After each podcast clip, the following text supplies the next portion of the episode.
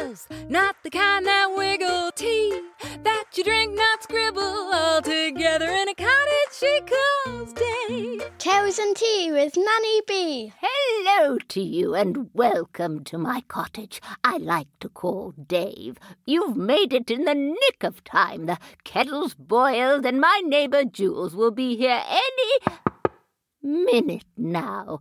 Oh, there seems to be someone at the door. Hello? Hello, Nanny Bee. It's your neighbor Jules with a story. Oh, what a lovely surprise. Does this mean you have a new tale for us? Yes, I do. But first, we have a wonder word. The wonder word.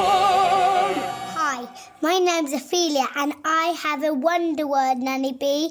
It's... Whatchamacallit. Whatchamacallit is a name for something when you can't remember its name or don't know it. My dad calls lots of things whatchamacallit, but not me.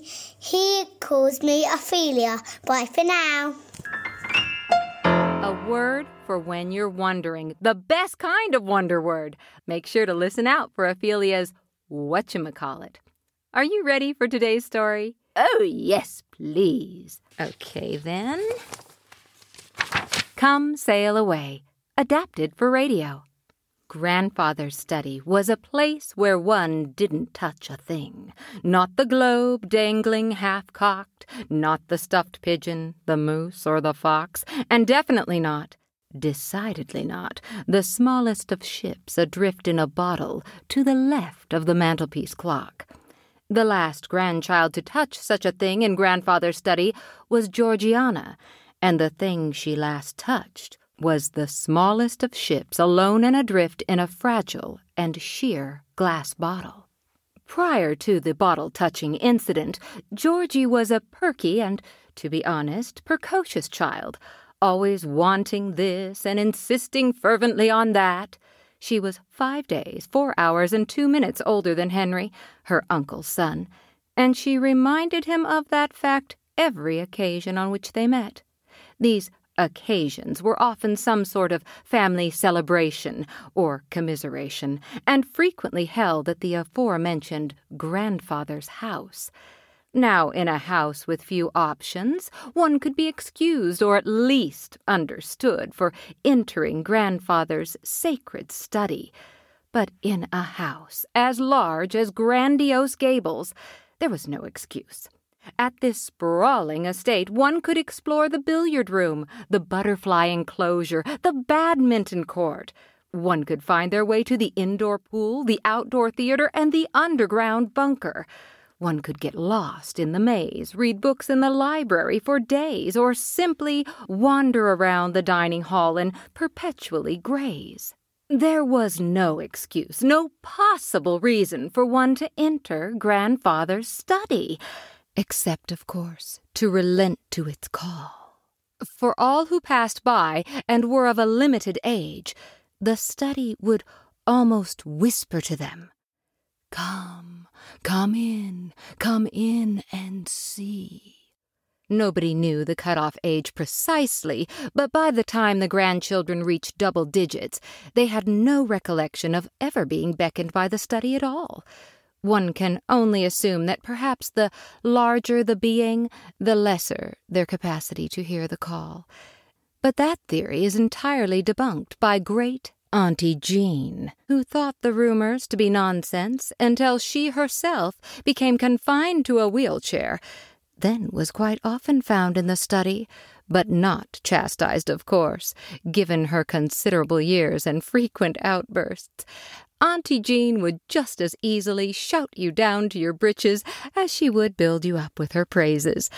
Auntie Jean was left to wander as she pleased, without consequence. The same could not be said for the grandchildren, or any other guests for that matter. Since Georgie's bottle-touching incident, she took care to avoid the hall to which the study opened out, as well as the garden path the study windows peered across, or even the guest room above the study, come to think of it. She was once issued that guest room when visiting, and begged most passionately to be relocated to a room, any room, other than that one. opting to sleep in the stables with the stallions when all the others were occupied. Since Georgie's bottle-touching incident, she no longer taunted Henry with her superior age. She said more thank yous and frequent pleases. At the dinner table, she'd dabbed her napkin and closed her lips. Often, at these formal family occasions, she just smiled and nodded until the meal was done. Henry missed their sparring. He missed her spirited ways and knew exactly when she became this prim and proper purveyor of parties. The visit after, the visit when she touched the bottle, but never again. One would think this first-hand witness to the perils of the study would serve as a warning to young Henry, but they did not. Instead, they made him itch, the sort of itch that must be scratched, and scratched by means of entering the ever-beckoning grandfather's study. Henry was a bright lad, so timed his exploit with the utmost care. He waited until the adults were preparing for dinner, distracted by an activity that rivaled a full theater production.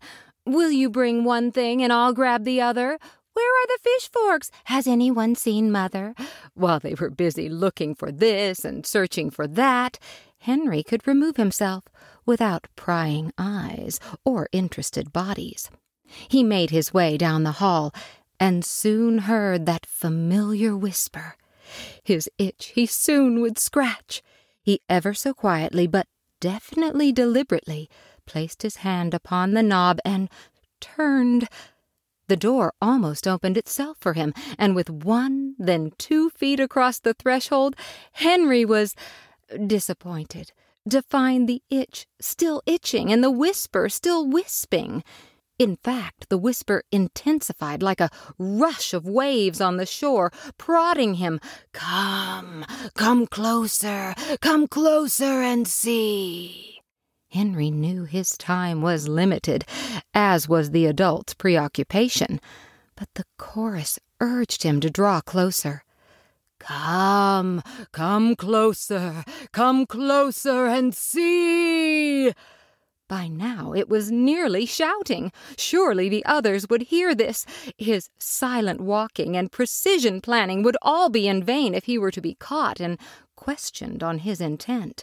He told himself he was moving closer to avoid this interrogation, but was not entirely certain which was more tempting, avoiding detection or drawing nearer to the beckoning.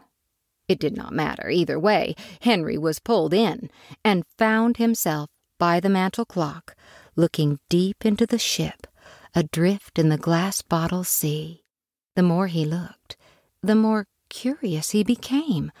How was it that a ship of that size could enter such a small opening and envelop the whole of the bottle's belly? Did it shrink and then grow? Was the glass made around it? Did little tiny men with little tiny hammers build it deep inside? As he posed these questions, Henry felt himself drawing closer and closer still. He saw the ship in detail. The mainmast, the foremast, the mizzenmast, and the others. Masts abound on the S.S. Whatchamacallit. Then there's the bowsprit and the flying jib boom. Make up a name. They are bound to have something akin to it aboard this mighty vessel. Henry tried to take it all in, when out of the corner of his eye he thought, no, he was certain, he saw something move. A small fleck, no larger than a flea. He turned and peered and pinched his eyes until he could see for certain. This fleck was not that of a flea. It was of a man dressed in the most peculiar attire. He wore trousers cut at the knees, or were they a skirt? Or perhaps a flowing pair of trousers. Either way, he wore them. Upon his head laid a cap of sorts, much like an overstretched sock, tied and tasseled on the end. He ran about at such a pace, shouting urgent pleas, Henry could not quite make out.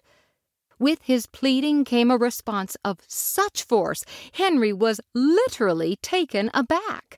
Men, what must have been 100, perhaps as many as 3, came spilling onto the deck with such purpose. They soon took their stations of activity, hoisting, jibing, and lashing. Henry wasn't certain what came first, the bombastic activity of the crew or the violent crashing of the waves, but the waves seemed to have the advantage, rising up and engulfing the entirety of the ship as though it were nothing more than a boat one's meant to row. With each slap of the waves, the men held on tighter, committed to their task, unthwarted from their efforts, until the captain, he must have been the captain, with his hat sitting proudly on his head and his chest gleaming with medals of silver and gold. The captain called out to his men to stand firm and hold tight to their stations. He could see the wave that few survive, the wave that splits ships in two, heading their way, and in a blink it hit, as though the ones before were a separate species.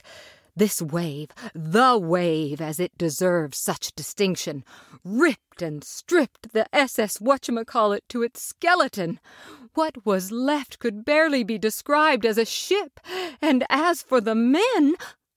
Just that moment, a voice called from behind. "You aren't touching anything, are you?"